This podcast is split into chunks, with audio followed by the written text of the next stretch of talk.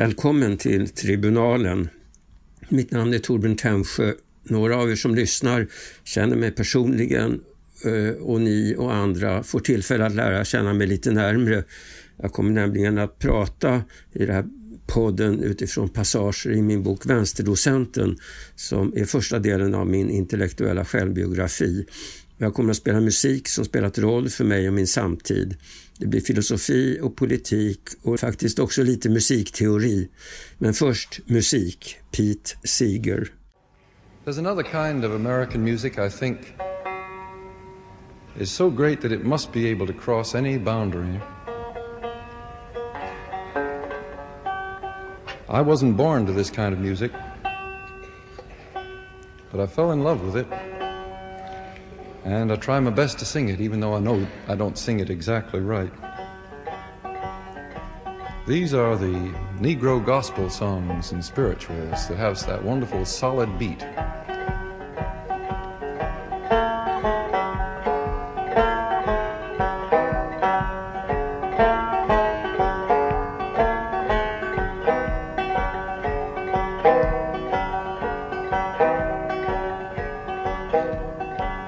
Some of them are very old.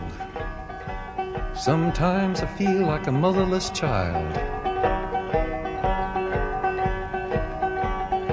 Motherless children has a hard time in this world when mother is gone. Oh, what a beautiful city. Three gates in the east, three gates in the west. When I get to heaven, gonna sing and shout. Ain't nobody there gonna keep me out.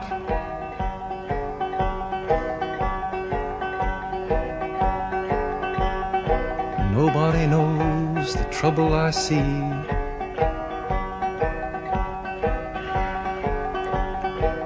Go down, Moses.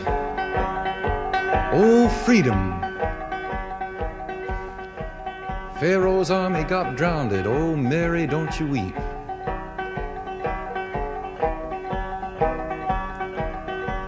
And maybe the song which could be a, a theme for the whole world.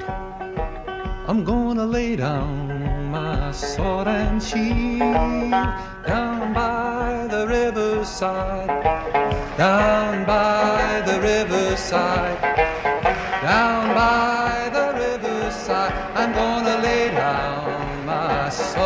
心。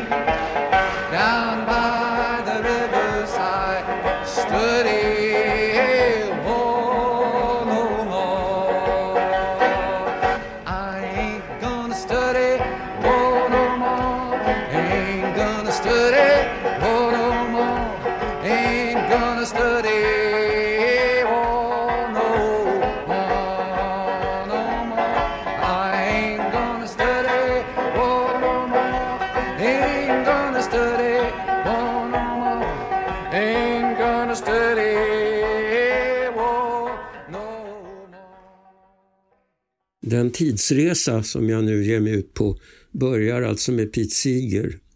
Han ger en översikt av den musik som appellerade till min generation.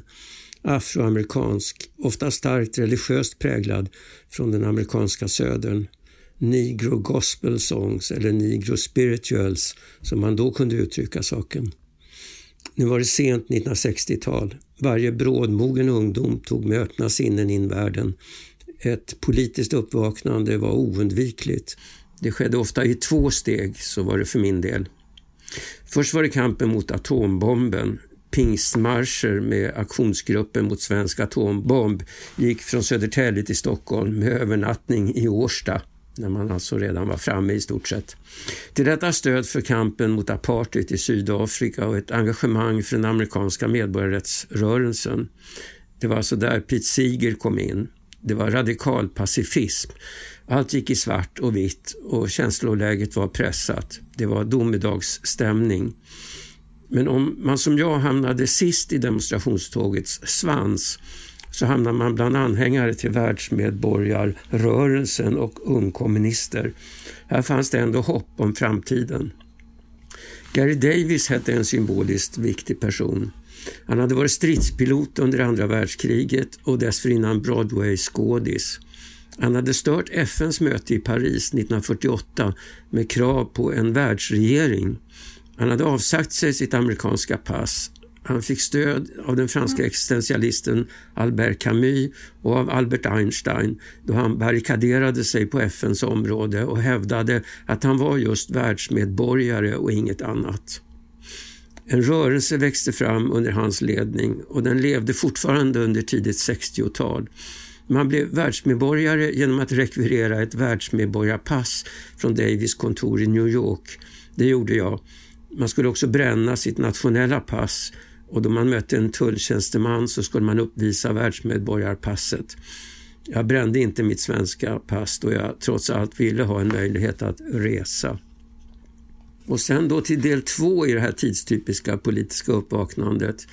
Jag bytte, likt många andra generationskamrater, ut de ångestsvettiga manchesterbyxorna, det var Per Rådströms uttryck, och den svarta duffen jag burit på högstadiet. Jag bytte ut dem mot jeans och militärparkas när jag 1964 blivit gymnasist. Andra gick samma väg. Svart och vitt byttes mot rött. Existentialistiskt tänkande personer gick från Camus, som visserligen stött kravet på en världsregering men svikit befrielsekampen i Algeriet. De gick till den politiskt radikale Sartre.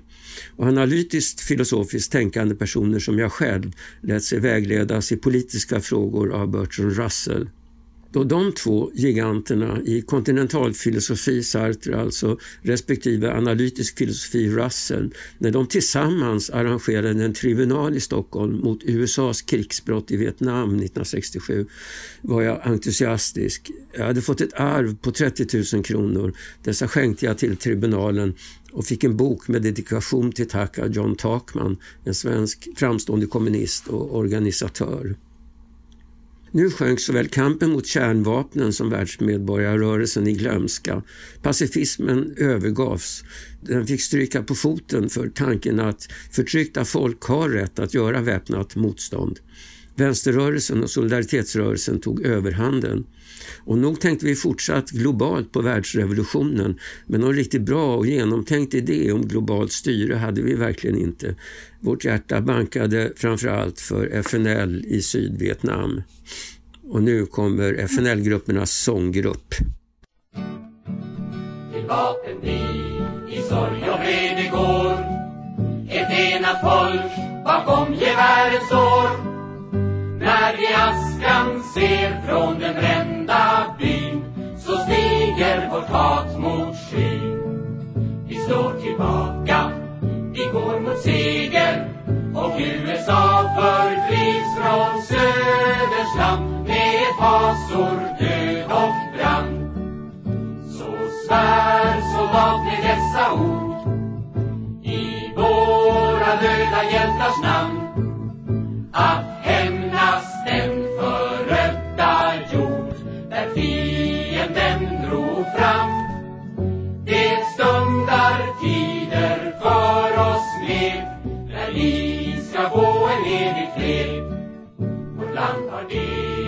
sedan många år dess höga berg och floder skilda går. Nu vi lovar dig mäktiga Mekong och er stolta bergtrångsång.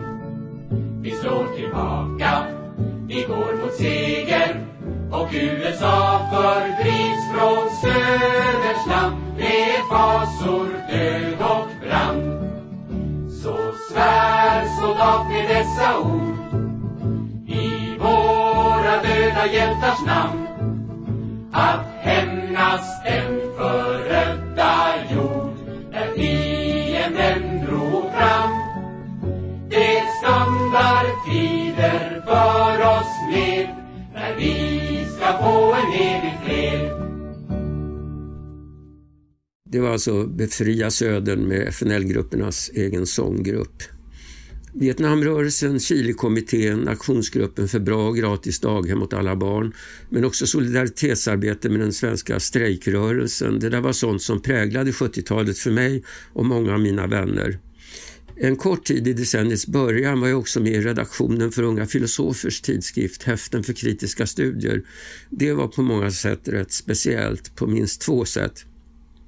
Arbetet i Unga filosofer medförde personliga kontakter med diplomater från Vietnam. Resonemang med dem om utvecklingen inom den svenska vänstern i allmänhet och FNL-grupperna i synnerhet fördes. Eh, FNL-gruppen hade ju kommit på politisk kollisionskurs med den rörelse de stödde. De var maoister, alltså FNL-grupperna. Vietnameserna däremot orienterade sig mot Sovjetunionen. Jag försökte i olika sessioner att reda ut turerna inom den svenska vänstern för de vietnamesiska diplomaterna.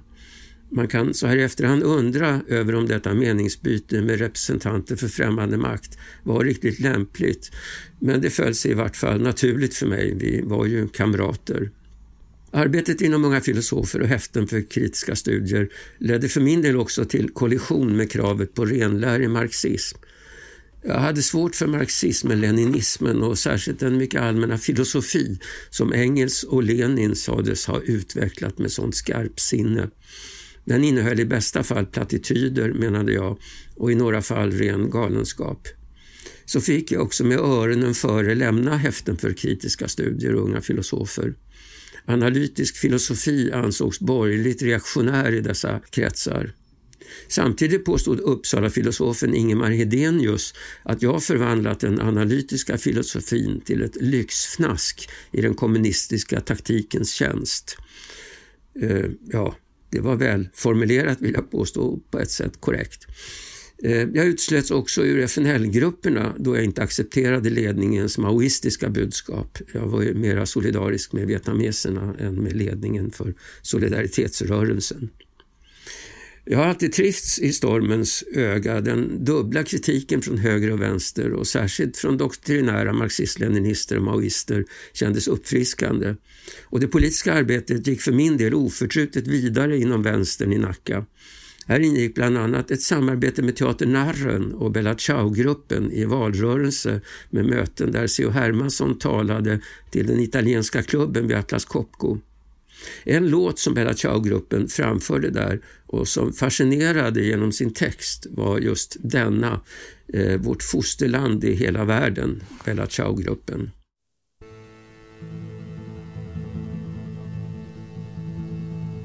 Oh.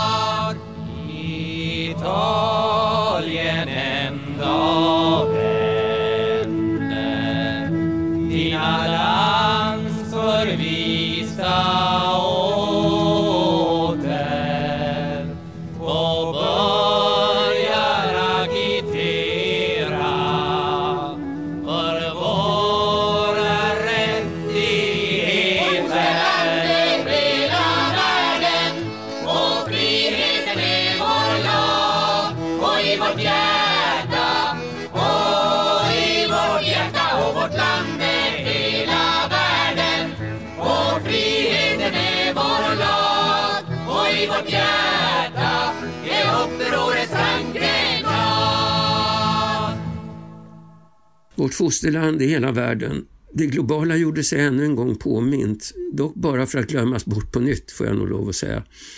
Men det fanns ju också den där andra frasen, och friheten är vår lag. Låten hade anarkistiskt ursprung, skulle det visa sig, och den hade av Carlo Barsotti, Dario Fås röst i Sverige, lurats på den blodrött kommunistiska Belot gruppen Ja, det är hans beskrivning i vart fall. Friheten är vår lag, hur ska det förstås? Det låter ju som en paradox, eller hur? Och det är väl den litterära poängen med uttrycket.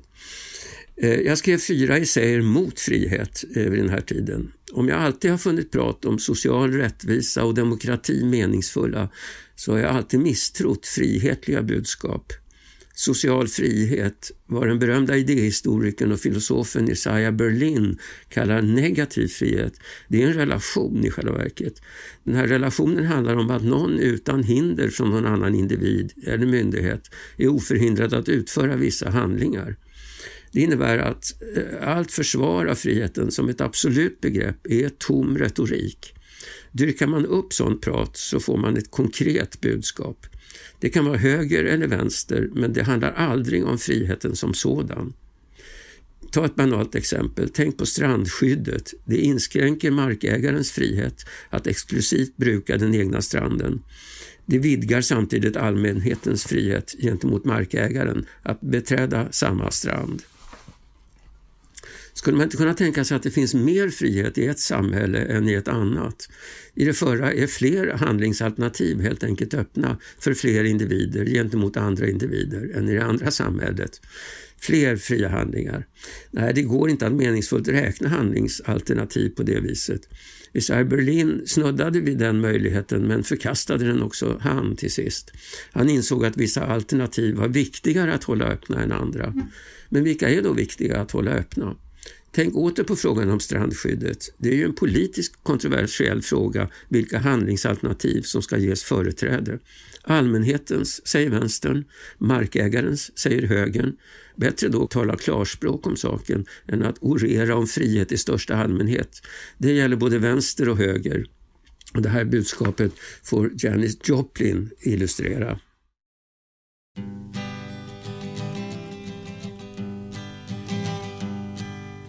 Busted flat in Baton Rouge, waiting for a train, and us feeling near as faded as my jeans. Bobby thumbed a diesel down just before it rained and rode us all the way to New Orleans. I pulled my harpoon out of my dirty red bandana. I was playing soft while Bobby slapping time. I was holding Bobby's hand in mine. We sang every song that Javi knew. Freedom's just another word for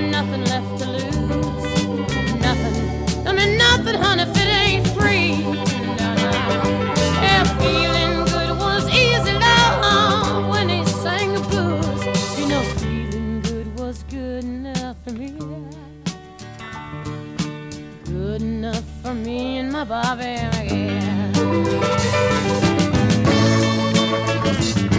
From the Kentucky coal mine to the California sun, hey, Bobby shared the secrets of my soul.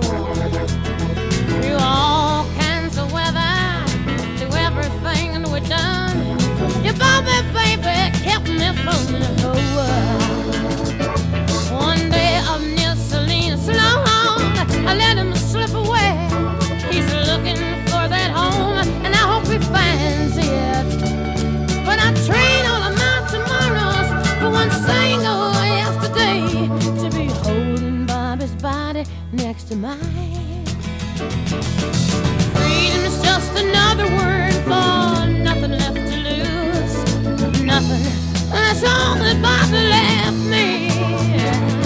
But if feeling good was easy when he sang the blues. Hey, feeling good was good enough for me. Mhm. Good enough for me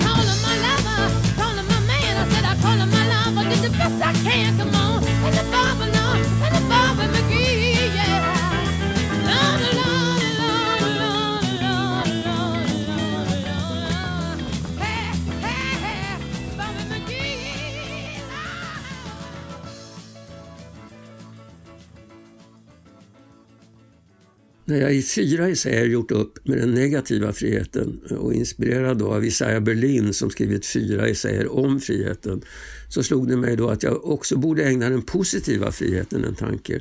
Berlin är kanske mest berömd för sin åtskillnad mellan negativ och positiv frihet. Positiv frihet innebär att det är vi själva som styr våra liv oavsett vilka alternativ som erbjuds oss. Positiv frihet, alltså självstyrelse, kan utövas i en trång cell. Respekten för vår positiva frihet bjuder att vi ska få styra våra egna liv. Den bjuder också att vi ska skyddas mot manipulation av olika slag. Reklamen står, menar jag, för den värsta och mest försåtliga formen av manipulation i vår tid. Man kan också tänka kollektivt kring positiv frihet.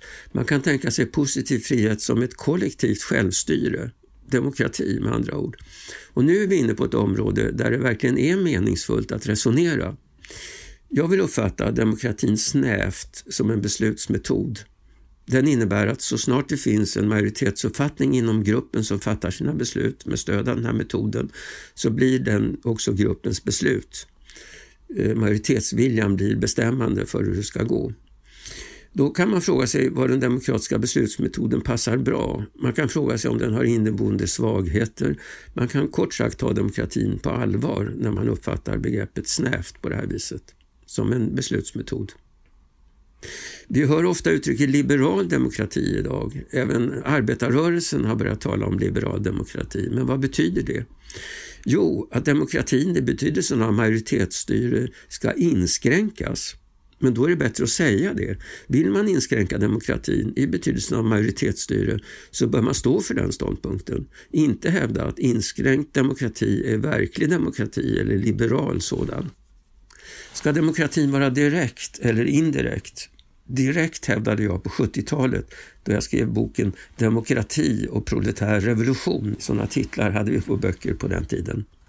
Och min inspiration kom från Pariskommunen som i år firar 150-årsjubileum och särskilt som Marx hade framställt den.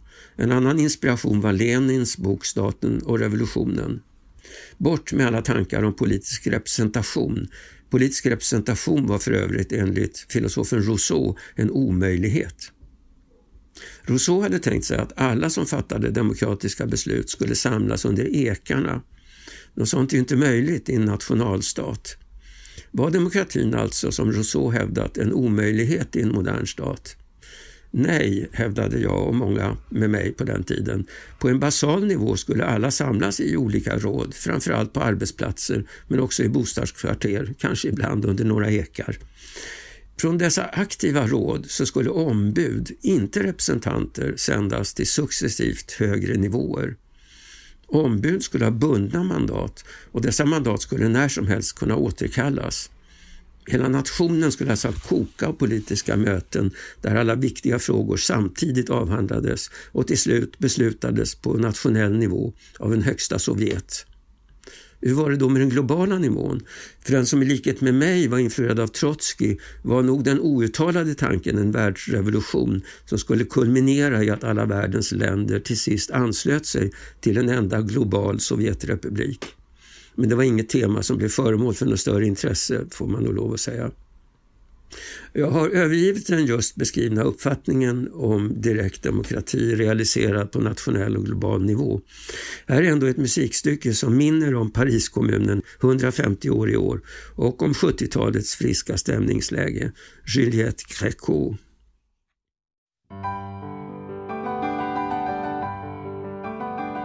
quand nous chanterons le temps des cerises et guerre signal et merle moqueur seront tous en fête.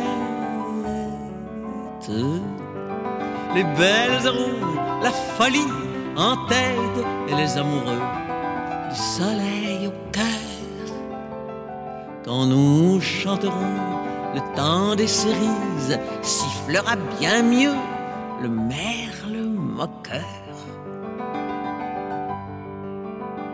Mais il est bien court le temps des cerises où l'on s'en va d'eux cueillir en rêvant des pendants d'oreilles.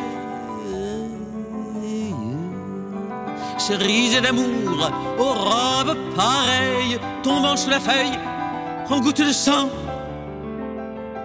Mais il est bien court le temps des cerises où l'on s'en va d'eux cueillir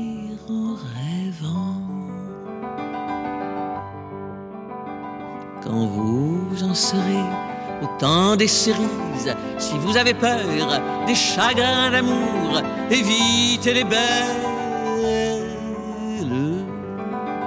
Moi qui ne crains pas les peines cruelles, je ne mourrai pas sans souffrir un jour. Quand vous en serez au temps des cerises, vous aurez aussi des peines d'amour. J'aimerai toujours le temps des cerises, c'est de ce temps-là que je garde au cœur une plaie ouverte. Et dame fortune, en m'étant offerte, ne pourra jamais fermer ma douleur. J'aimerai toujours le temps des cerises et le souvenir que je garde au cœur.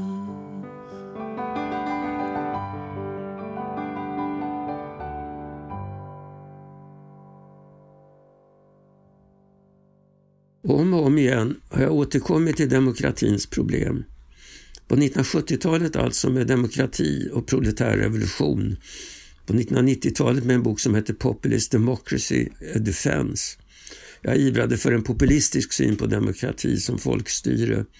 Men jag hade börjat vackla mellan direkt och indirekt proportionell demokrati på nationell nivå.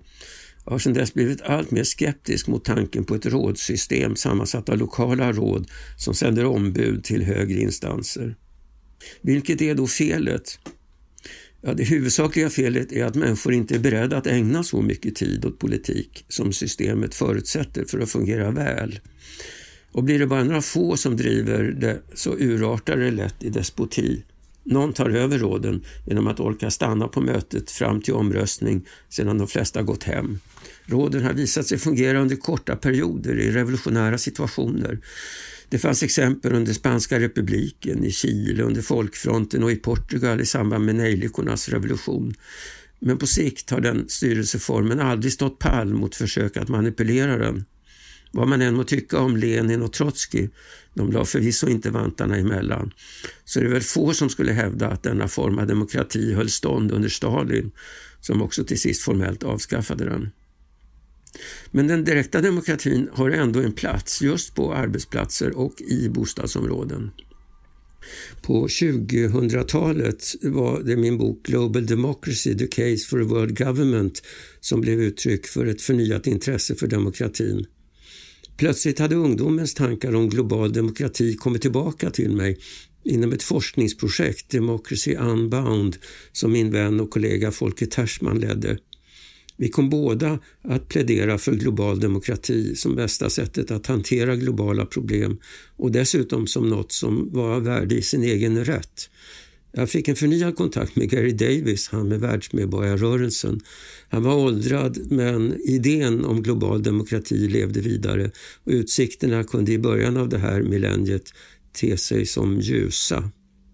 Tersman och jag argumenterade för en fredlig och successiv väg till en global och demokratisk styrelse.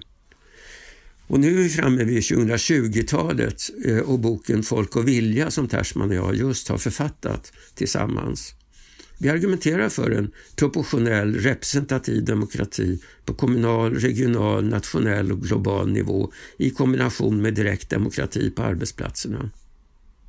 Vi ser ett särskilt värde i det proportionella valförfarandet som föraktades av delar av 70-talsvänstern, ja, av mig bland andra. Det systemet tillåter folket att genom riksdagen styra sig självt förutsatt att riksdagen fattar de beslut folket självt skulle ha gjort om det hade kunnat träffas under ekarna. Det förhållandet att också för majoriteten misshagliga minoriteter tar plats i riksdagen utgör det bästa skyddet man kan uppnå mot majoritetens diktatur över minoriteter. Och man får det utan att ge upp idén om att folket suveränt ska få styra sig självt. Ett sådant system med direkt demokrati på arbetsplatserna och indirekt proportionell demokrati på alla högre nivåer, inklusive den globala, kan ses som ett veritabelt bildningsprojekt.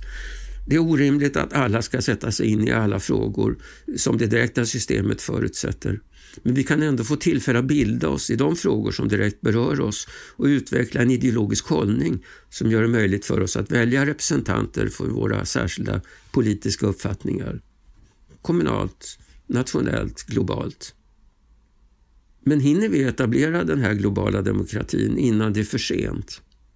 Ja, vi trodde det i början av 2000-talet. Jag återkommer till den här frågan avslutningsvis. Dessförinnan ännu ett forskningsprojekt och det får illustreras av låten Världens alla slavar vakna.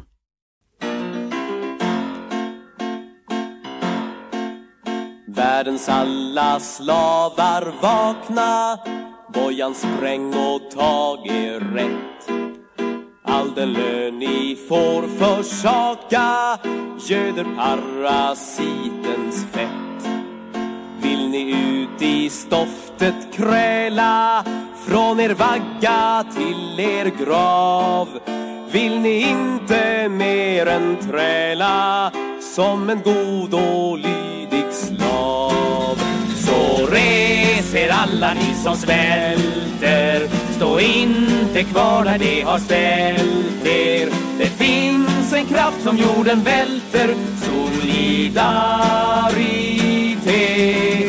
Folk dör av hunger alla dagar Små barn har tomma svullna magar Då är det rätt att bryta lagar Det är allt vi vet Om arbetaren skulle vilja kan han stoppa alla tåg.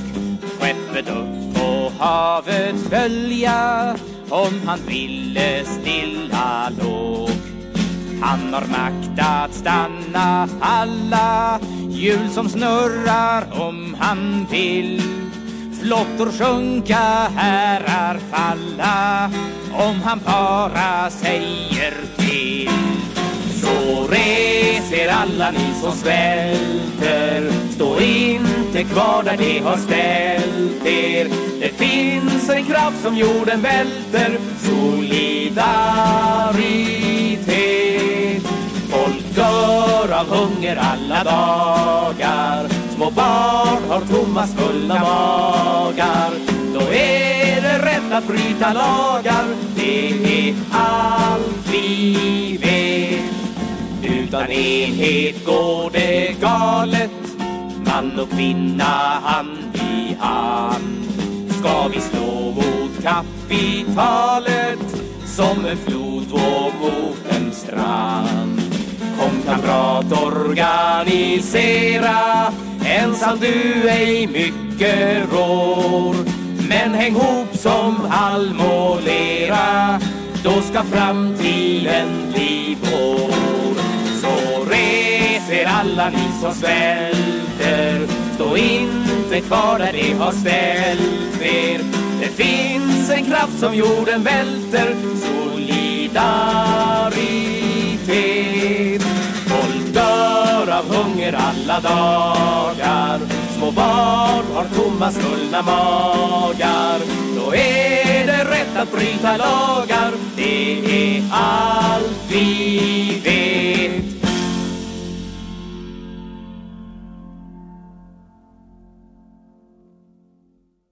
Finsätterholm och Pjärström ställde denna uppmaning till alla världens slavar att de skulle vakna. Parallellt med demokratiprojektet Democracy Unbound som jag nyss pratat om ingick jag i ett annat projekt som vi skämtsamt kallade diktaturprojektet. Vi var två svenskar, Gustav Arrhenius och jag och två sydafrikaner, Tony Flaxman och Chandra Kumar. Vi sågs regelbundet i januari i Sydafrika och i juni i Sverige.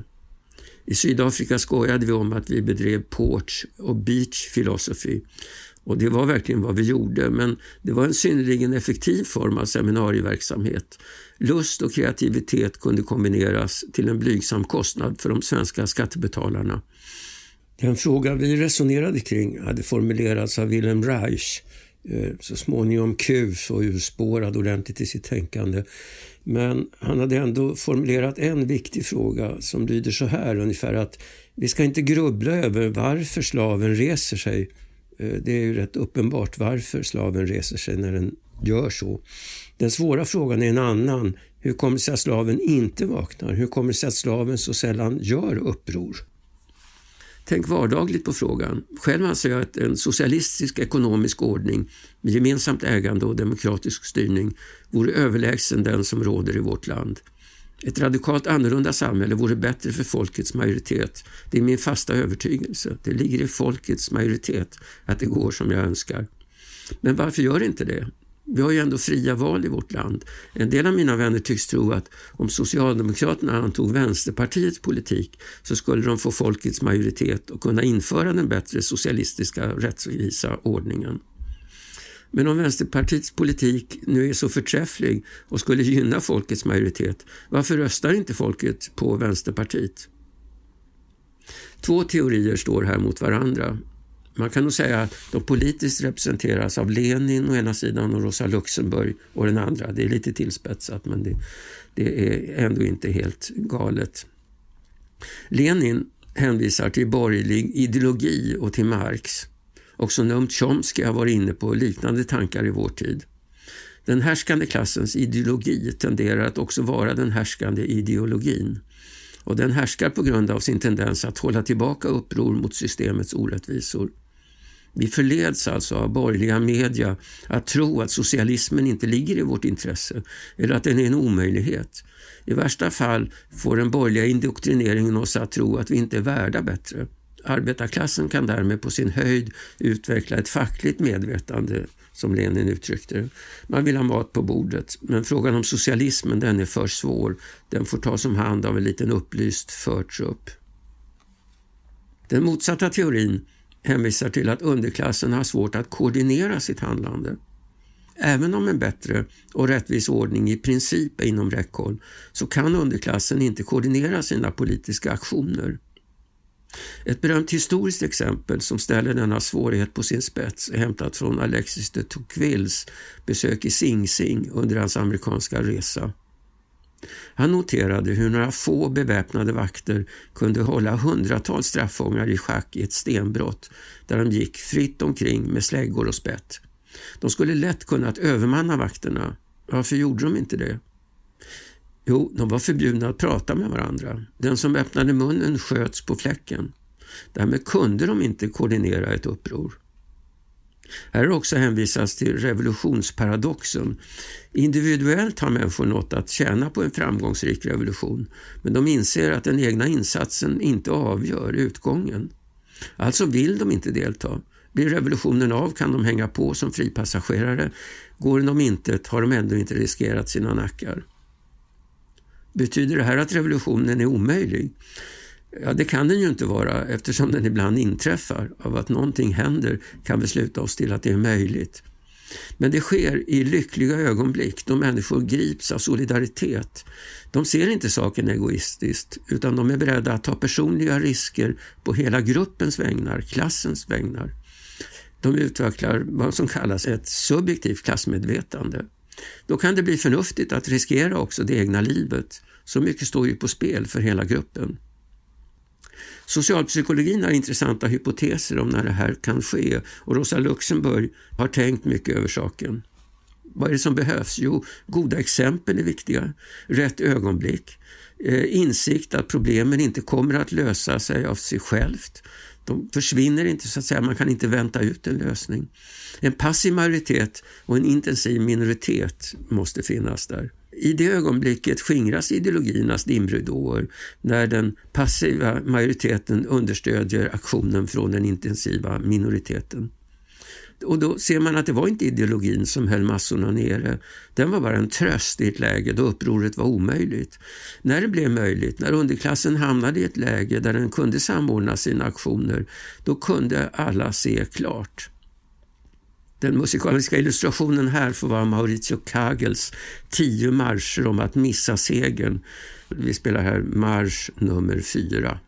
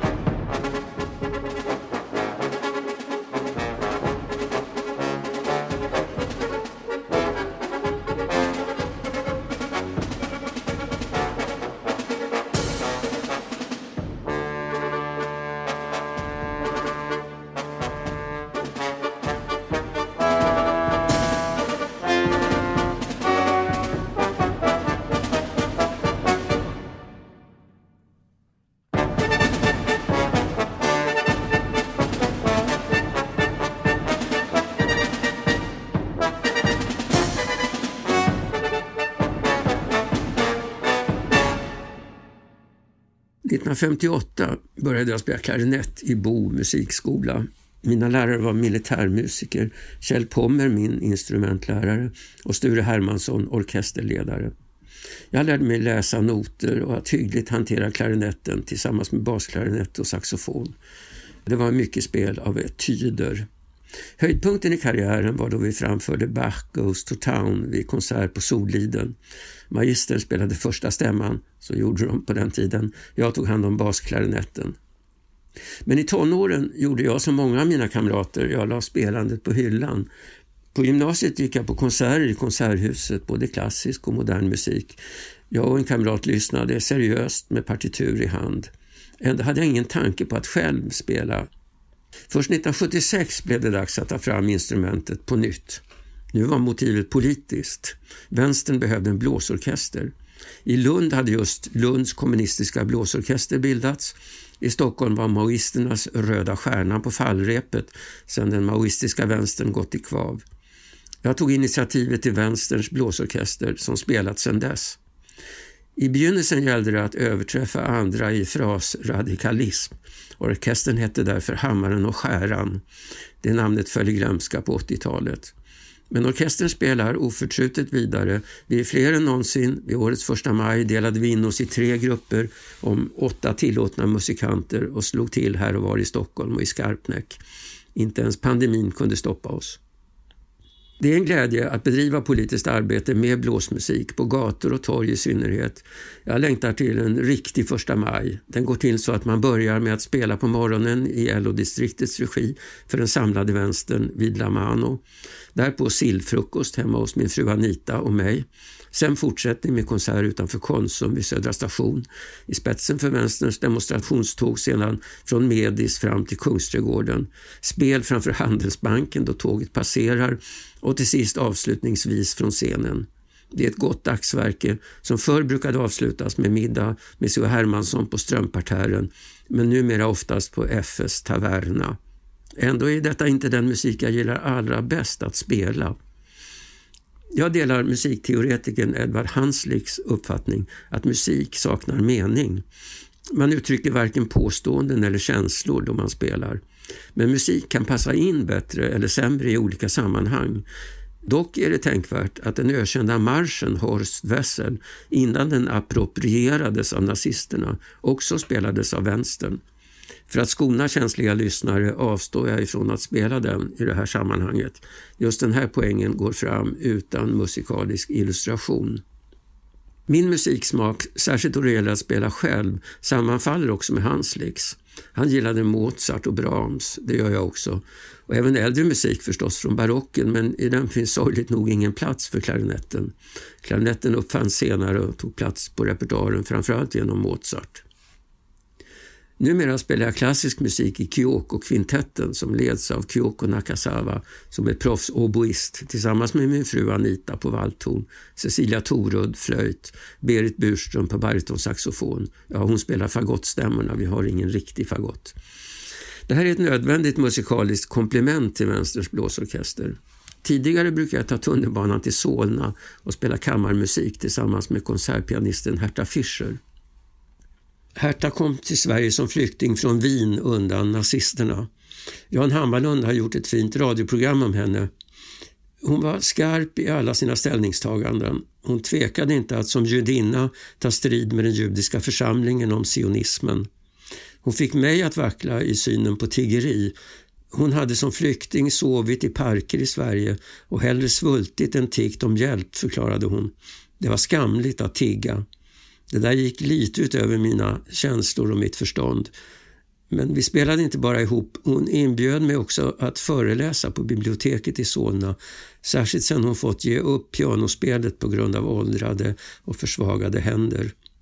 Sista gången jag träffade henne var vid ett offentligt möte i Folkets hus i Solna häromåret. Hon hade engagerat mig istället för Åsa Linderborg som fått förhinder. Herta var nära hundra år gammal och för första gången lite hjälplös men fortsatt lika kokett med illrött läppstift och vackert färgat och sinnrikt uppsatt hår.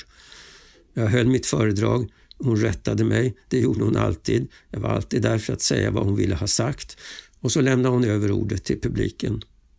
Då det hela var över sjönk hon trött ner i en stol i väntan på färdtjänsten. Jag tog farväl och jag insåg att det här var sista gången vi träffades. Mina barn fick som många andra i tidens vänsterkretsar hänga med på olika demonstrationer och politiskt arbete. De fick också delta i musikläger med de olika vänsterorkestrarna och även röda körer från Lund, Norrköping, Köpenhamn, Göteborg. Min yngsta dotter Maria ville hellre sjunga än spela men fick ändå åka med fast bara efter att hon spelat tvångstrumpet en månad före varje läger och en vecka under lägret. Jag har ibland undrat om detta var en klok pedagogik. Mellanbarnet Olga spelade av lust både trumpet och fiol.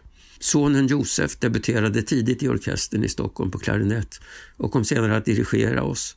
Han deltog redan 1987 som nioåring i spelningar i Stockholms tunnelbana med blåsorkestern och Anton Nilsson, Amalthea-mannen ni vet. Vi firade att Internationalen fyllde 100 år, texten alltså. Melodin hade tillkommit redan vid Paris kommunens fall. Anton Nilsson, själv över hundra, höll i pressande sommarhetta tal utanför tunnelbanans entréer i olika söderförorter där vi stannade till. Han talade med stentonstämma utan behov av någon megafon, iklädd svart kostym med slips och väst. Orkestern spelade förstås Internationalen och Josef, nio år, deltog lite undrande. I tidernas begynnelse rådde viss vänsterinfluerad begreppsförvirring bland mina barn. Josef trodde länge till exempel att personen jag träffade i Solna var någon Hert Affischer. Med Herta spelar jag ofta Brahms. Hans två sonater för klarinett med samma nummer bjuder på stämmor som en amatör till nöds kan hantera samtidigt som pianot erfordrar långa, starka och snabba fingrar. Vi blir mera jämbördiga på så vis. Herta var i själ och hjärta snarare solist än ackompanjatör. Hon var hänsynslös i sitt spel. Det gällde att hänga med. Hon tog ingen notis om att jag var amatör. Här är en sats i ett stycke vi brukade spela. Det är min favoritklarinettist vid den tiden, Carl Leister, och vid pianot är det David Levin. Eh, alltså Brahms, en sonat, eh, opus 120.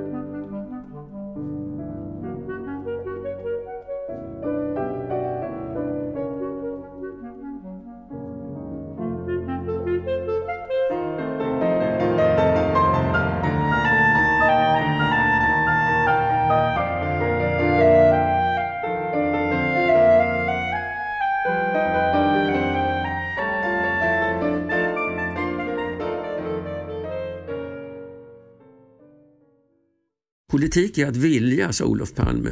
Det stämmer kanske, men det är sällan man får som man vill. Resultatet av politiska beslut är ofta oväntat och icke avsett. Så mycket hänger ju på vad de andra gör och har det visat sig på vad slags beslutssituation man befinner sig i. Det finns situationer som mer eller mindre tvingar oss mot något vi alla inser är dåligt, ja, kanske till och med katastrofalt. Så förhåller det sig med den globala upphettningen, mänsklighetens hittills allvarligaste kollektiva existentiella fråga. Jag pratar om den utifrån två speciella antaganden. Det ena är att klimatvetenskapens huvudfåra har rätt. Här finns två slags förnekelse det gäller att betvinga i så fall. För det första det av oljeindustrin finansierade öppna förnekandet. Det finns ingen växthuseffekt. För det andra det mer subtila och farliga förnekandet. Vi ska först ställa om, öka utsläppen medan vi bygger höghastighetståg eller eldar med trä. Samtidigt utlova sänkningar i framtiden. Den politiken får oss medborgare att slappna av. Den är livsfarlig. Om vi alls ska ha en chans att rädda mänskligheten erfordras omedelbar och drastisk handling. Utsläppen måste upphöra nu. Det räcker inte att lova noll utsläpp om 40 år. Det avgörande är vad som sker i år och nästa. Greta Thunberg har rätt. Den som inte beaktar tidsaspekten förnekar. Om klimatvetenskapen är på rätt spår, vilket jag nu antar. Det andra antagandet jag gör är att det spelar roll om mänskligheten överlever. Det är förvånande hur många filosofer som förnekat detta men de har fel. Det är av yttersta vikt att vi kan hänga kvar. Eh, ju längre desto bättre. Ett antagande som jag bara gör utan att i det här sammanhanget argumentera desto mer. Men kommer vi att klara uppgiften? Problemet har återigen med koordination av mänskligt handlande att göra. Vi står inför vad som har kallats allmänningens tragedi. Den globala upphettningen utgör ett globalt problem. Det kan bara lösas genom globala åtgärder tvingande global lagstiftning. Men globalt lever vi ju i en anarki. Oberoende nationalstater, oavsett hur de styrs, har egna agendor. Var och en kan med rätta konstatera att egna utsläppen inte skadar den egna nationen. De är alltför obetydliga. Oavsett vad andra stater gör har man något att vinna på att fortsätta de egna utsläppen. Ett hållbart klimat är en kollektiv nyttighet detta glöms ibland bort när man presenterar det här problemet. Det spelar alltså ingen roll vad de andra gör, man tjänar ändå på att själv fortsätta med de egna utsläppen. Slutar vi och de andra slutar är det förstås bra, men ännu bättre hade varit för oss om vi själva hade sluppit undan. Och slutar vi samtidigt som de andra fortsätter så framstår vi som idioter. Det är därför redan Bidens luftiga prat om reduktion av utsläppen på sikt gett upphov i talet i USA om att den här politiken kommer att skapa många nya jobb i Kina. Jag nämnde att jag inledde mitt politiska engagemang med kampen för en världsregering, demokratiskt tillsatt. Jag nämnde att jag glömde bort den under 70-talet men kom tillbaka till den i ett forskningsprojekt tillsammans med Folke Tersman just efter millennieskiftet. Då skrev både Folke och jag till försvar för global demokrati. Jag nämnde också att Folke och jag just utkommit med en bok där vi återigen förordar övergången till global demokrati, nu som ett sätt att rädda demokratin där den är hotad, men framför allt som ett sätt att hantera globala existentiella hot, framför allt hotet om global upphettning. Men i slutkapitlet av boken är vi som författare av den oense jag är inte helt säker på hur folket tänker men han håller definitivt inte helt och hållet med mig i det jag nu kommer att säga som avslutning på det här pratet. Det är fullt möjligt, det här är tanken, det är fullt möjligt att det är för sent att rädda mänskligheten. Men kanske finns ändå hopp, någon tid att först etablera global demokrati för att sedan hantera klimatkrisen finns det emellertid inte. Det verkar uppenbart, sånt tar lång tid. I så fall sätter jag mitt hopp till en upplyst global despoti som upprättas just innan vi definitivt tar klivet över stupet. Jag hoppas att någon existerande och strategiskt placerad grupp av människor griper makten och gör vad som behöver göras för att rädda oss. Ska de lyckas så behövs ett starkt folkligt stöd. Det behöver inte vara aktivt från mer än något i storleksordningen 5-10 procent av världens befolkning om forskningen kring upprorets möjligheter har rätt. Men den gruppen som griper makten och den grupp som aktivt understöder räddningsförsöken måste åtnjuta ett brett passivt majoritetsstöd från mänskligheten på vårt enda klot. Vi måste bygga det stödet nu. Bästa sättet är att organisera massdemonstrationer av den typ Greta Thunberg en gång inspirerade till. Och då har också kulturen en avgörande plats. Jag avslutar mitt prat med att spela ett stycke komponerat av Per-Åke Holmlander för just Vänsterns blåsorkester och skrikkör byggt på texter från Greta Thunberg. Det är inte den slutgiltiga versionen av stycket utan en provisorisk inspelning som gjorts under coronabegränsningar. En viktig textrad kan vara svår att uppfatta, därför läser jag den högt så att ni kan lyssna till den i pentatoniskt framförande av sångare och blåsare mitt i allt spräck. Jag vill inte att ni ska vara hoppfulla. Jag vill att ni ska ha panik och agera som om huset står i lågor.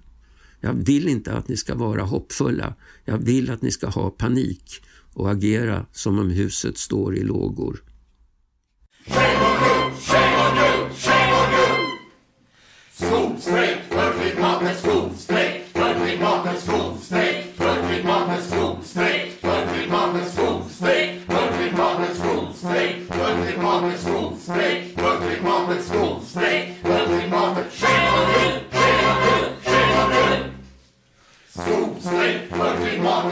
Slay.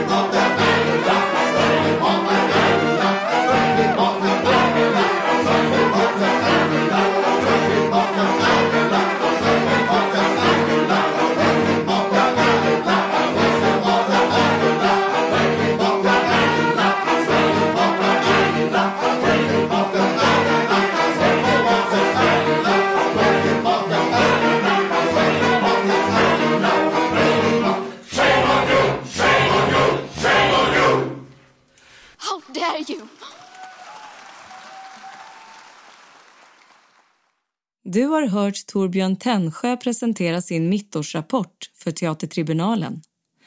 Musiken som spelades var Down by the Riverside med Pete Seeger. Befria Södern med FNL-gruppernas sånggrupp. Vårt fosterland med Bella Ciao-gruppen.